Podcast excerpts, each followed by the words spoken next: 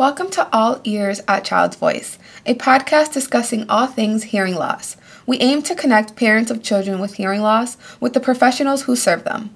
I'm Alexia, and I am the Early Intervention and Audiology Assistant at Child's Voice. My favorite thing about Child's Voice is watching the kids' speech progress throughout the school year. We are happy to announce that our annual golf event is returning to the outdoors. Join us for our golf outing on Tuesday, June eighth at Arrowhead Golf Club, located at twenty-five W one fifty-one Butterfield Road in Wheaton. Help a child with hearing loss to listen, to speak, and to succeed, all while having a great time on the course. Individual and foursome tickets include all golf fees, carts, box lunches on the cart, drinks, refreshments on the course, alumni stories, and a reception. A silent auction opens on June first. You can register at child's voice dot org. We're also seeking sponsors and kind donations for our silent auction and volunteers. Have a great day on the course and help us celebrate twenty-five years of changing the lives of children across the greater Chicago area. And now, to start the show. Welcome to All Ears at Child's Voice, a podcast discussing all things hearing loss. We aim to connect parents of children with hearing loss with professionals who serve them. I'm Haley Gubbins, and I'm one of the new co-hosts. And I'm Wendy Dieters. Today on the show, we talk to Doctor Mary Beth Lartz. Doctor Lartz is Professor Emerita at Illinois State University in the Deaf and Hard of Hearing program. She has a Bachelor's of Science and a Master's of Arts in Deaf Education from the University of Texas at Austin and a P H D in Early Childhood Special Education from the University of Illinois at Urbana-Champaign. She is also the Principal Investigator and Director of multiple U S Department of Education personnel training grants. Doctor Lartz has trained hundreds of deaf educators at Illinois State University. She's an incredible wealth of knowledge, and we are so excited to be talking with her today. Doctor Lartz, thank you so much for joining us. Well, thank you for having me, Wendy. It's so fun because the two people that are also on with us uh, were students of mine. And then, of course, Wendy, you and I have been teaching together for many years, working together at I S U. So it's fun seeing everybody again. It's really good to see you, too. I'm very excited. So before we jump into our main discussion, we like asking our guests every week for a story from the past week. It could be anything, something cute, something funny, something heartwarming. Does anything come to mind? Yes, actually. I got my COVID vaccine today, my first one, and actually I had spent close to two hours trying to get one. And this morning I was doing that, and I signed up in Springfield, Illinois, because I got on and I was like, okay, I'm doing it. I'm driving down there tomorrow. And then this afternoon in the car, I get a call from my local Walgreens. I forgot I had put my name on there saying, hey, can you come in today at three? We have a cancellation. That was my excitement for today. I, both my husband and I got our first COVID vaccine shots at three p.m. today. Yay. Very That's exciting. Awesome. So you didn't have to go to Springfield? No. So uh, we were ready to go. I said, okay, instead of date night, we're going to have date morning and drive to Springfield and get our shots and go out to eat somewhere and sit in the car if we can't go into the restaurant. But now it's worked out perfectly. So I'm really excited about that. Awesome. Good. Oh, we're excited for you. Very exciting. So we want to kind of start at the beginning. You have such a rich career in deaf education, so we're going to start like at how you personally got started in deaf ed. Yes, well, I was so fortunate to literally be born into it because my mother's parents were both deaf, and my mother was an only child, so she was a CODA, and she is hearing. My mother now is ninety-two, so this was a very long time ago. And my grandmother lived in the same Texas town as us, and we saw her almost every day. And after she had a stroke when she was eighty, she moved in with us. And so I saw her every day growing up, you know, every single day until she passed away when I was a junior in high school. And my grandparents both used sign language to communicate, and so did my mother. And my grandparents were very active in the deaf club in our town. at that time, because we had no social media and no computers and no phones and anything like that, many adults who were deaf, they would come together in these deaf clubs, they called. I mean, that's what they always called it. Now we don't have that as much because people can connect in so many other ways. But when I was growing up, like almost every weekend, my grandmother was involved with Deaf Club. And once a month, it was a really big deal. And we would go to a lot of these things. And so it was a treasured experience. They would play dominoes and they would have business meetings and they would decide what events they were going to have. And it was just a beautiful thing. And my mom was involved and I was involved. And so I had a very beautiful experience growing up that way and being able to communicate fluently with my grandparents and my grandmother, actually, because my grandfather died much earlier. And then my mother had also been a teacher of the deaf for two years at the Oklahoma School for the Deaf, because at that time it was during World War Two, and most all deaf children were educated at state schools for the deaf at that time.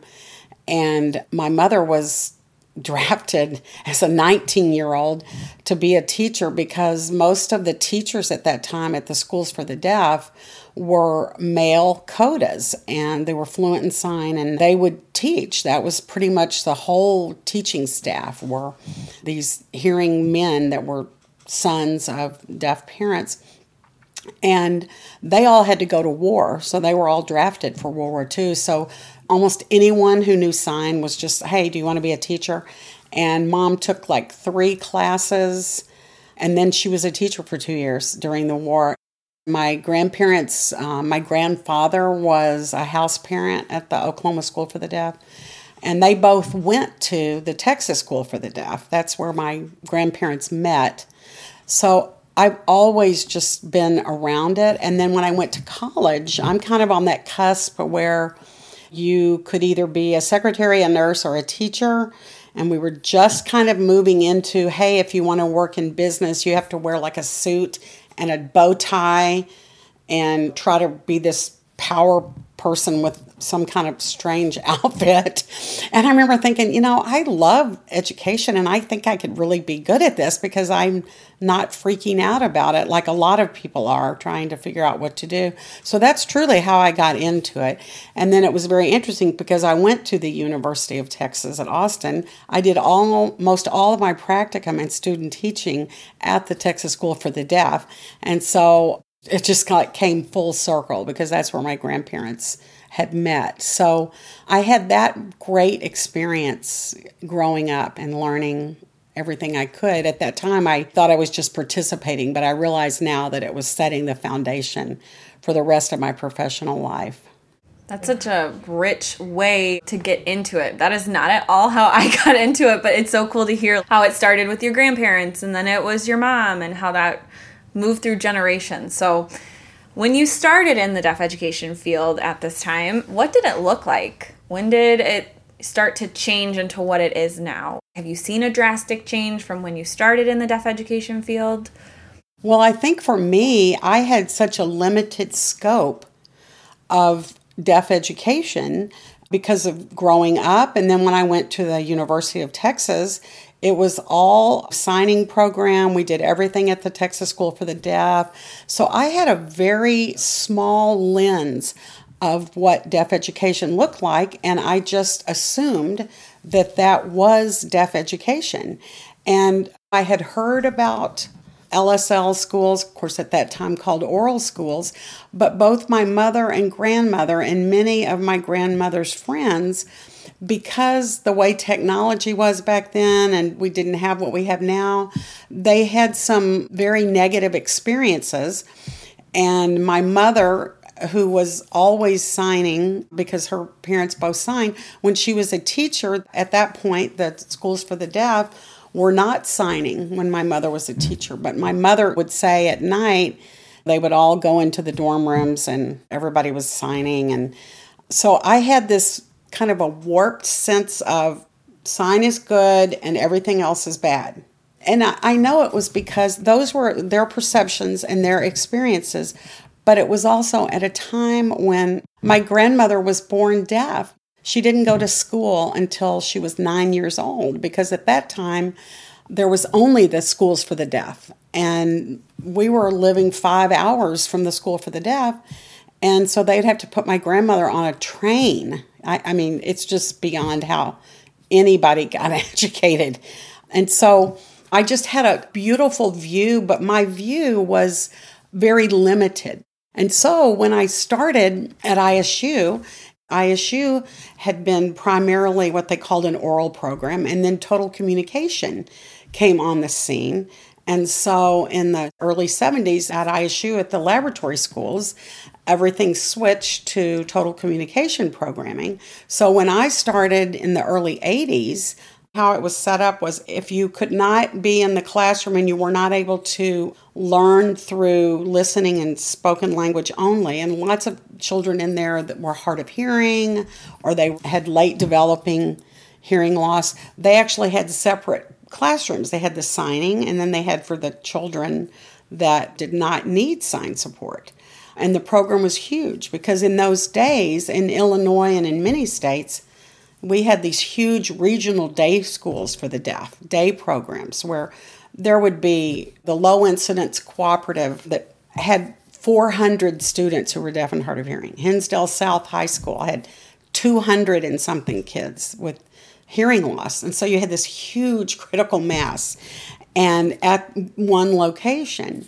So when I came there, I was like, wow, some kids with hearing loss are not signing. And you know, I began to learn a little bit more, but truly the program was pretty much set that it was a signing program, and we didn't really look beyond that.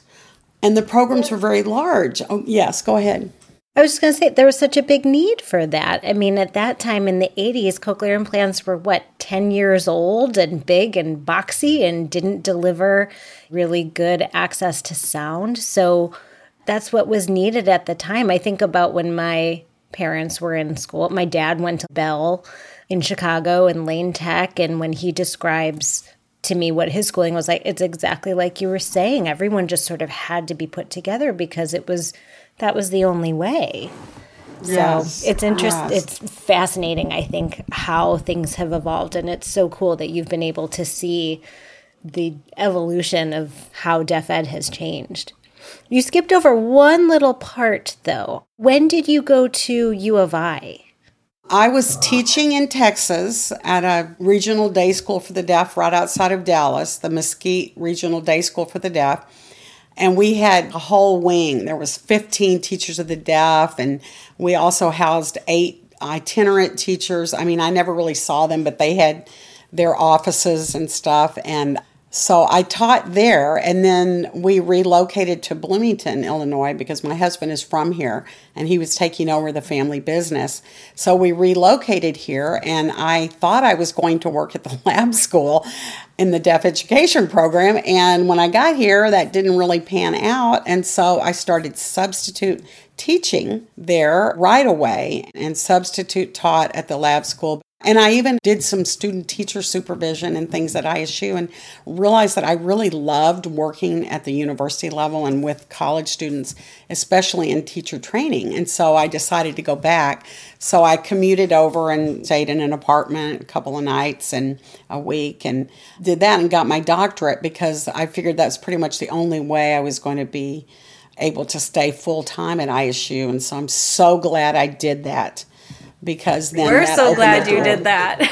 Oh, thank you. So I'm that opened so the door for me to take that tenure line position. I'd been working there since nineteen eighty-three, but I took the tenure line position in eighty-nine, nineteen eighty-nine. Well, I'm glad it worked out because I got to experience you as a teacher, and it was just the best experience. You were so in the middle, and it was so great to get both perspective. I know that you mentioned, like, you came from a signing program, but then when I was in the program a couple of years ago, you really focused on oral, and it was just such a great way to kind of get this whole worldly, rounded look at deaf education. And I know that I'm not the only student that feels that way. And so in all of our experiences, if we talk about Doctor Lartz or we talk to somebody who graduated or was in your class, everybody says, I love Lartz. I love Lartz. How do you form such a lasting connection with these students? You know, every time I call you or email you, oh, I'm so glad to see you. I'm so glad to hear from you. How do you do it? I mean, you've taught hundreds of students. You've seen hundreds of people go through the program. Well, we really do have the best students. I mean, at I S U Deaf Ed, it's like the best students. So that's one thing. The students are always great. And then the other thing is I've had the beauty and luxury of being able to supervise all the students in the language practicum class. And so I feel like the reason we develop such relationships is I feel like I get to be a co-teacher. I mean, we're really doing it together because I'm sitting on the floor of the preschool, or I'm sitting at the kidney-shaped table in the elementary school, or I'm sitting in the back of the room at the high school, and I'm just watching all of you teach. And the other thing is all of the students have been in my office going over their lesson plans, and we've been racking our brains together trying to figure out how can we engage this student in eighth grade who doesn't want to do anything. And I just felt like the students let me be part of it, so I still felt like I was the teacher. And so every time I'd go in the classroom, I kind of felt like this is partly mine too. And I got to share that with the students. And working side by side to develop language, I really cannot imagine anything more important or more rewarding than doing that. Plus, I can't remember anything except I can remember pretty much everybody's junior practicum assignment and whatever their unit was. I mean, I don't know why, but I guess because we all just lived and breathed it through those lesson plans. And so I would go in to the classrooms, and together we would be sitting and watching the students, and we would all just be saying, we've got to get the language. We've got to get the language. And we did. I mean, we pulled that language. I don't know how many times we would stay long and stay after, and then I would start clapping in the back of the room, and sometimes tears were shed.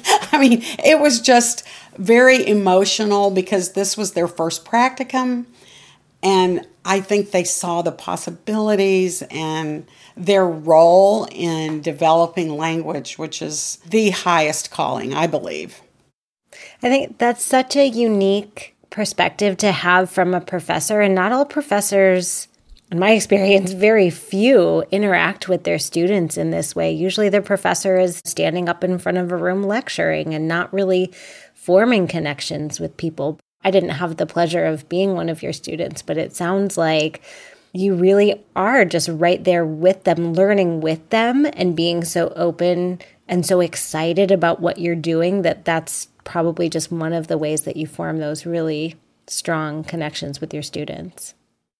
Yeah, it was wonderful. They would let me into this sacred space of engaging with a student and developing language. Having language that was not there when they started. It was fabulous. I'll probably start crying as I think about it because I really do miss that. I really, really miss that.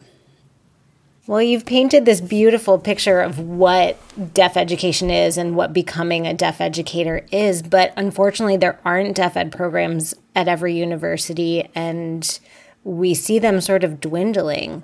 How is I S U different? Why has the deaf ed program stayed so strong there? Why is this changing in the country? That's a two-part question, sorry. Well, one thing I did want to say is, you know, I told you that I had this very small scope of deaf education. What was there was accurate. It was happening. Kids were learning. Parents and children had wonderful relationships. And it was all through sign language. And that was a great model and still is. And many students and families are using sign language, and many families are choosing sign language as part of an outcome, an educational outcome. But I had been at I S U probably about fifteen or sixteen years, and I had gone and learned as much as I could about implants, and I had begun on that, but I was just learning. I wasn't really doing anything to change the program. I mean, I was an assistant professor, but I will tell you what happened. About twenty years ago, a woman called me on the phone, a parent, and asked me, why are you not preparing teachers to work with children who are not going to sign? And she told me this story about her son who was deaf, and he was going to what then we called an oral school, and we now call Listening and Spoken Language, and she had not known about that opportunity either, and she just laid it out on the phone, and I hung up the phone, and I was just shaking. And I thought to myself, you know, at I S U, we pride ourselves on preparing people to teach across the state of Illinois. But I realized that we were preparing them to teach across the state in signing programs. And that woman started something. So over the next couple of years, I began to work with the Moog School and said, we need to know what is going on in this oral program and in, in oral education, because it's getting a bad rap. This woman called me and said, why are you not preparing for this group of kids? So I began, and I actually, one of my first sabbaticals I did where I would go to Moog School every Wednesday and spend Wednesday night there and come back Thursday afternoon after that day had finished.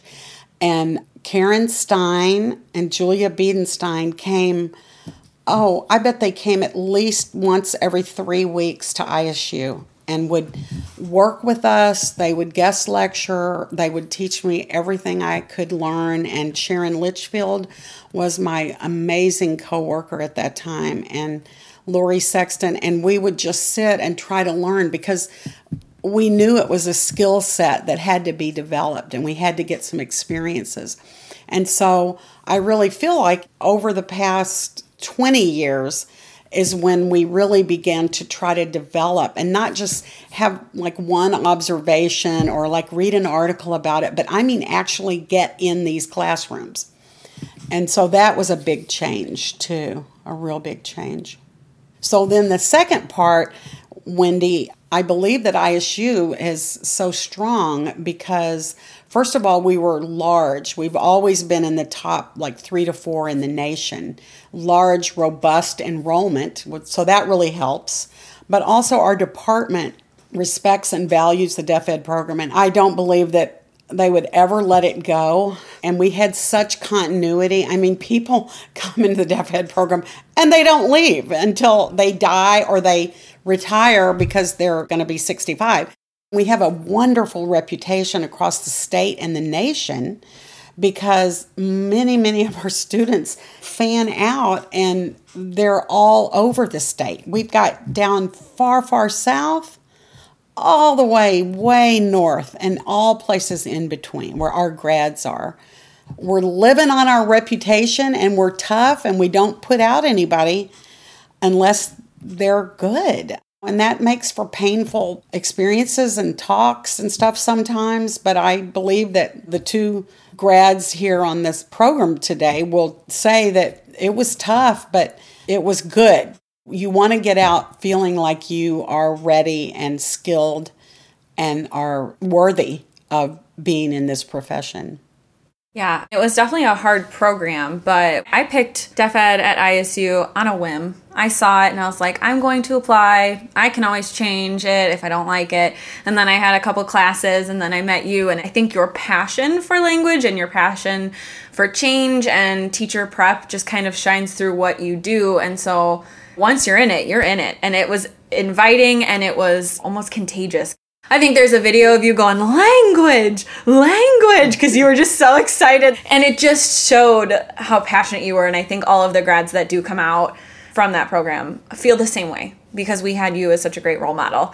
And so to kind of go off of that, what has changed the most in your thirty-seven years plus in this field? Because your views on communication modality kind of ranges. You started in that sign, and then you kind of shifted to this listening and spoken language, and that's super admirable, and you're very open-minded about it. So where does that come from, and how did that change over the thirty-seven plus years in the field? Well, I think a lot of it started with that woman who called me twenty years ago, and I had gotten my doctorate in early childhood special ed. I had my own children, but until I really began to explore and feel that woman's pain and need, I realized I've been picking what's going to happen to all of these children. I've been promoting what's going to happen. So we began to say, okay, we want to provide a lot of information on as many modalities and languages as we can. And so there's a lot of cued speech information that comes through. We've done visits down there. We've just tried to do a lot of education on the different systems and then having respect and value and trying to make the perspective be, what are the parents wanting? What will the parents use? How can we develop these relationships, communicative relationships between families and their children? And so then that just guides you. If this family says we want to do American Sign Language, this family says we want to do cute speech, this family, then we have a right and an obligation to show. Now, we can't be in-depth experts at all of those, but I feel like we can be a surface level for most of them and in-depth for wherever you could get the practicum. And then the teachers are going to be on their own to know more. And I mean, both of you had experiences and ended up at Child's Voice, but you also had other experiences, teaching experiences and practicum. And I just feel like that's the way we need to go, because we need to honor the parents. And then that brings me into all the work that Wendy and I did on the grants that I S U was awarded. And then our good friend Tracy Mann that helped us out. We were a great team, if I do say so myself. And again, I was learning because I had never actually done early intervention. And so Wendy, the queen of early intervention, and Tracy, we just, it was hard. We had high expectations, and we tried to share everything. I mean, it was beautiful. And I think that I S U was continually awarded those grants because we put out quality, and we put out a lot of people into the early intervention system. And deaf and hard of hearing, the developmental therapist hearing, there is such a shortage. Even now, after all of the professionals we've put out, there's still a shortage. But before we had our grants, I mean, Wendy can attest, there was like a handful of people that were really doing it consistently. And that meant children were on the waiting list with their language just sitting out in the front step, and they had no way to access it because the parents didn't understand it, you know. To put it into perspective for everyone, just to give a little background, the grants that Mary Beth is describing, so she created these amazing teacher preparation programs through the Department of Ed, got these incredible grants to train speech-language pathologists, audiologists, and teachers of the deaf to work in early intervention with children with hearing loss with a focus on listening and spoken language. And I don't know all of the work that went into how you created those. I know it was immense. But after sort of taking the pulse of Illinois and what services are needed, you guys determined that there was this huge gap in services and that the providers weren't there. So you were awarded these really incredible grants. So almost all of the people that we had as students in those programs were teachers in public schools. And then we're learning these skills for early intervention. And as Tracy always talked about, the paradigm shift, we're sort of moving from more of a total communication teaching style to working in early intervention using listening and spoken language if that's what the parent chose. Because they kind of already had that good T C background. We had to teach early intervention and we had to teach listening and spoken language.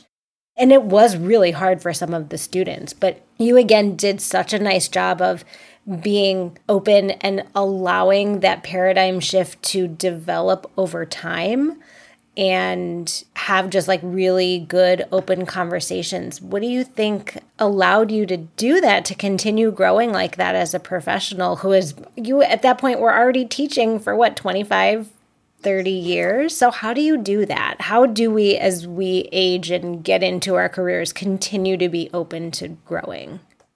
Well, I think I just began to see that we were preparing students at I S U. They would come, and the teaching licensure is from three to twenty-one. And like we all know now, three, and you might as well be eighty if you're not getting good professional input and education, and if the parents don't know anything. And so I was like, what's happening from birth to three? So I put together a lot of focus groups around the state, and we talked to people, and the supervisors were all saying, hey, families are coming to us saying we need some listening and spoken language programming. And then the teachers were like, yeah, we're getting all like implants, and we never had any experience with that when we were at I S U or anywhere. We didn't have the skills really.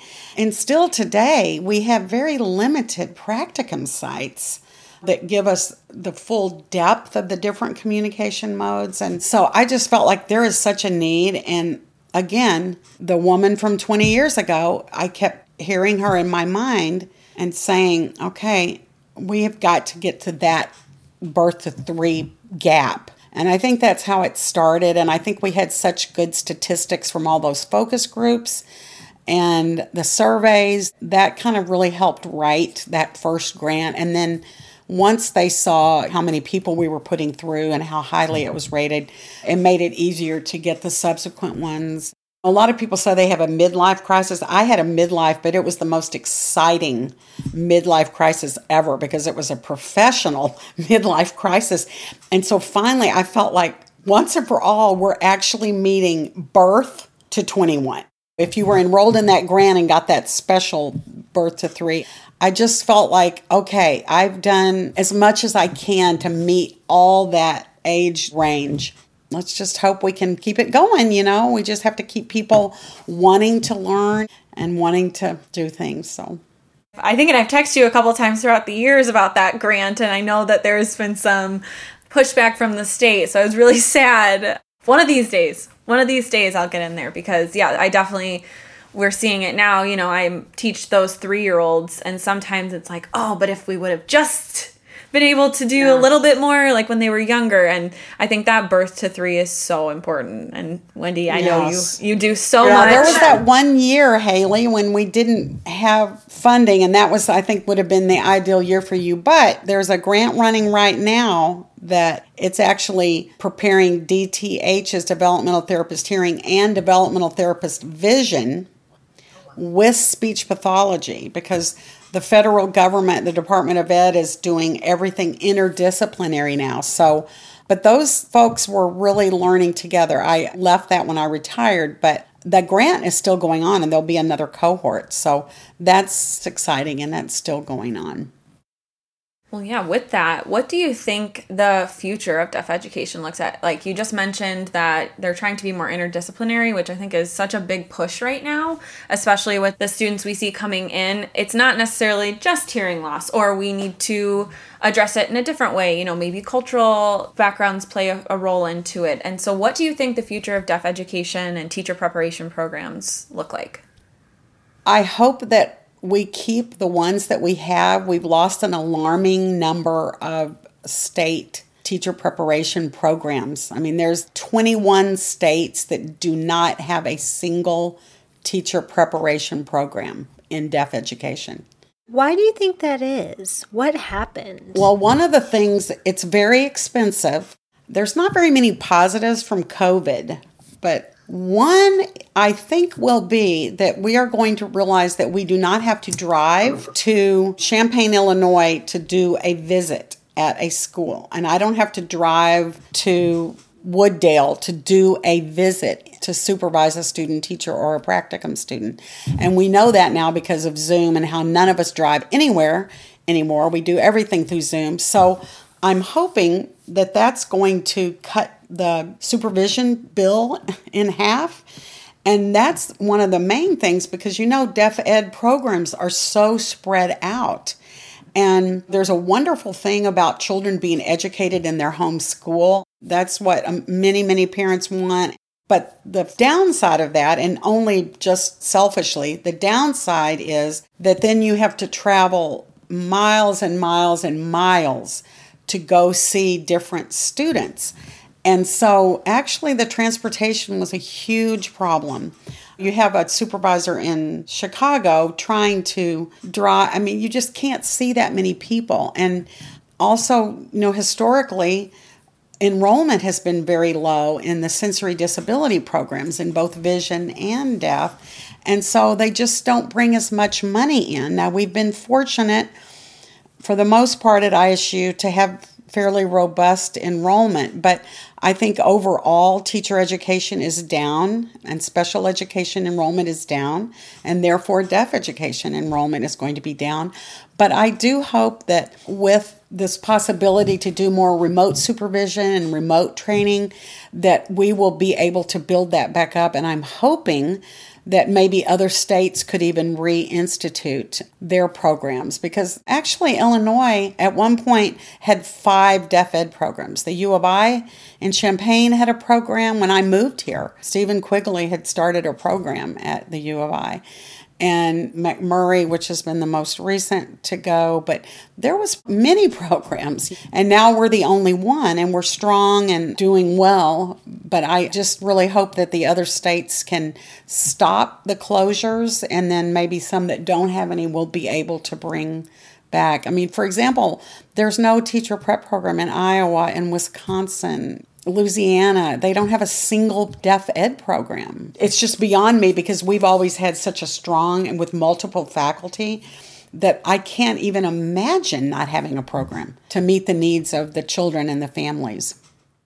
That's interesting that you're talking about distance learning. I feel like I should point out that you are like the pioneer of distance learning, because I am sure you remember the beginning of the grants when we had a cohort, a northern and a southern, and we taught on Google Hangout. It was ridiculous. I wouldn't say it was very smooth, Wendy, but it worked. How you would always have to talk me off the ledge, and you'd be texting me, okay, look on the right side of the, I didn't even have a Google account. I didn't even know what that was. And Wendy's like, we, you have to, because that's the only way you can get the camera to turn on. And I'm like, what? You know, and so yes, think of all the changes just because I had you and Tracy there to like lead me down the way. Thank heavens I've always worked with such collaborative people, that we've always brought out the best in each other. I've been so fortunate at I S U. They're just so collaborative and wonderful, wonderful place to work. I think the lesson in that is like you created this thing with a vision that I think this could work. I think this could happen. And maybe all the details weren't there. And maybe, you know, we spent a lot of money on technology, whereas today all you need is a phone.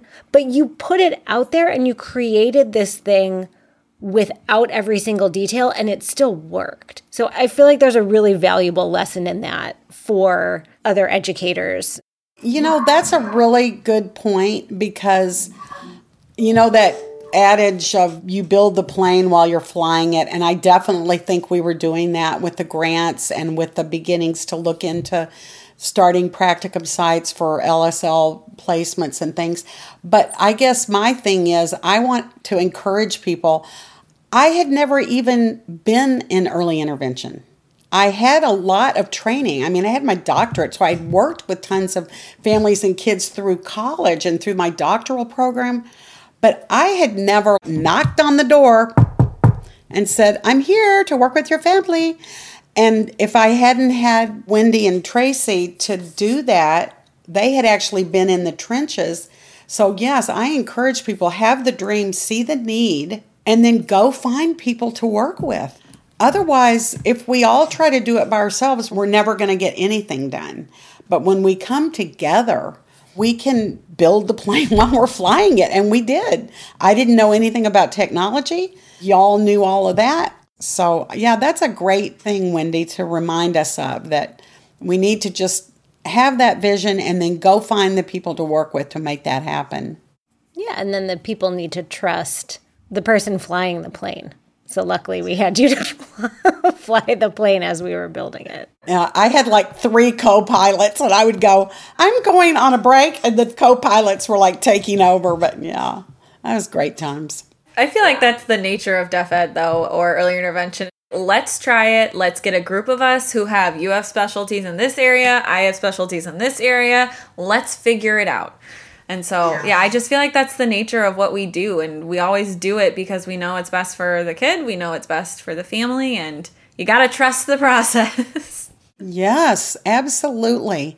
And I love how I feel like more in Deaf Ed, maybe other places, but we're not like competitive. And I know more than you, and I don't want to tell you that. I mean, we pretty much lay out and say, I don't know that much about autism, but I've got several children I think that are coming through that may have hearing loss and autism, and I need to know more about that. There's always going to be somebody that knows something about what you're interested in, and it's just a matter of knocking on the door or texting or calling. And I find that when we're all focused on what we want, and that is to improve the language and literacy skills for all of our students, then people are willing to work with other people because most people in our field want that more than anything. So that's good. It's a great model.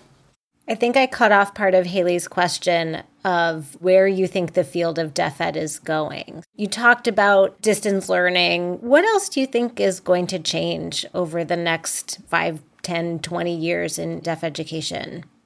Well, I know one thing that I hope changes.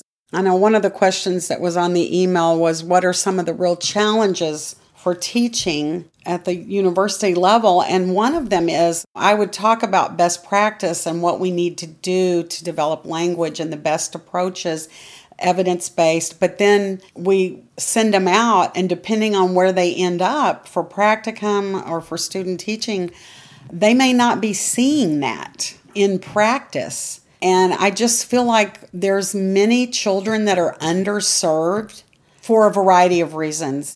They don't know what is available and what is best practice, the financial situations, or the parents are unsure, whatever, a myriad of reasons. But that has always been a challenge. And how can we bring everyone along so that everyone has the vision and doesn't give up on the vision?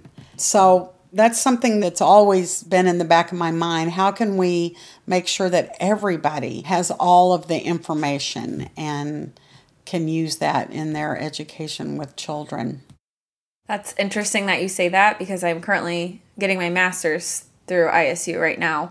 And one of the biggest issues I'm running into is evidence-based practices for children with hearing loss, and especially children with hearing loss and additional needs. That has been the biggest roadblock for me to, to carry out all of this research.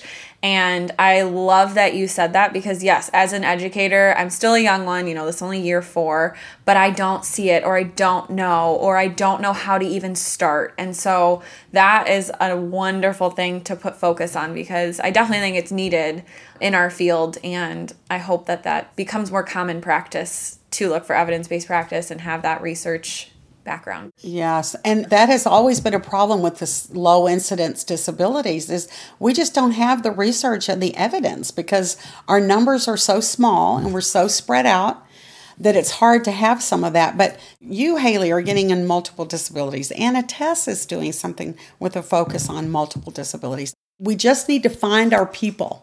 We need to go to our state conferences. We need to do podcasts like this. We need to share the word, because there's other people out there that can also help with this. I'm hoping that we'll see some good research come from this younger generation of teachers coming up that know we have to get the evidence so that we can use these strategies efficiently and appropriately with our students.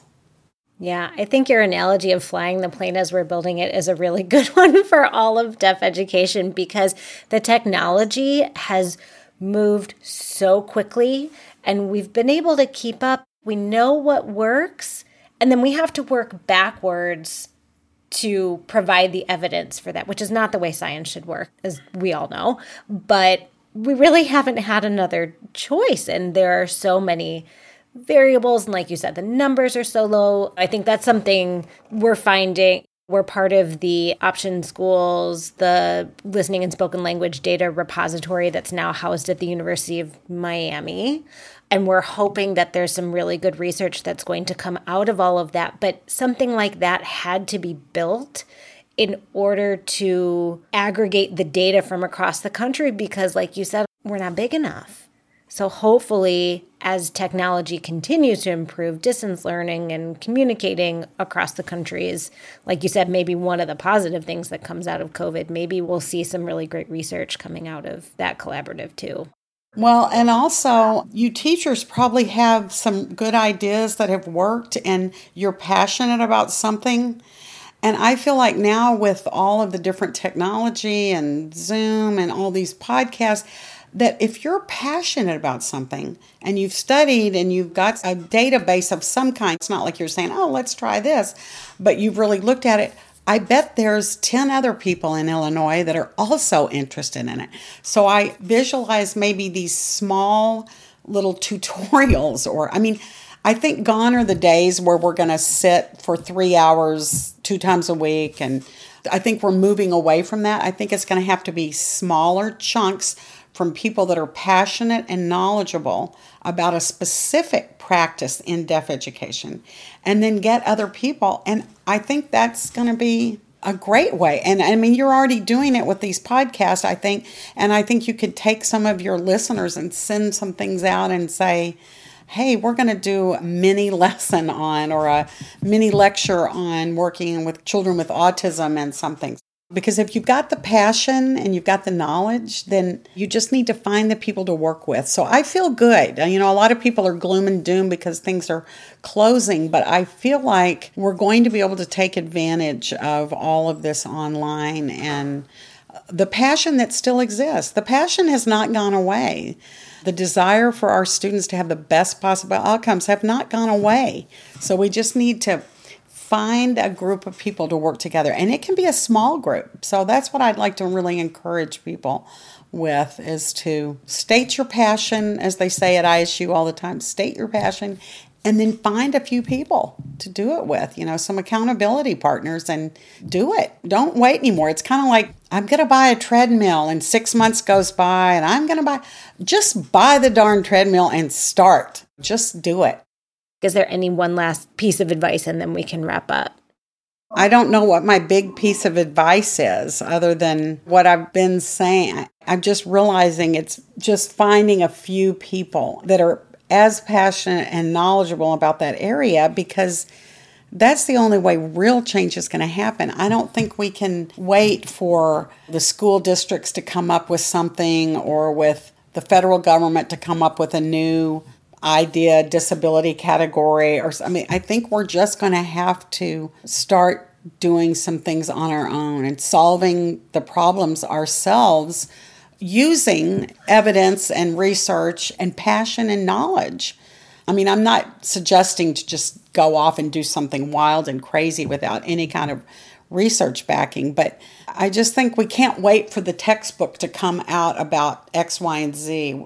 If we have those students in our classes right now, we need to start doing something now. And we all know the most important thing is language and communication. So I just visualize a bunch of people sitting at a table and there's a little circle in the middle that says language. And then we have to start figuring out, okay, with this particular student or this particular group of students, how do we get that? And then be building that plane as we're flying it every day, just doing it. So I don't really have any other advice other than that. Well, that's pretty fantastic pretty advice. Pretty profound. Yeah, it's pretty profound yeah. What you just said.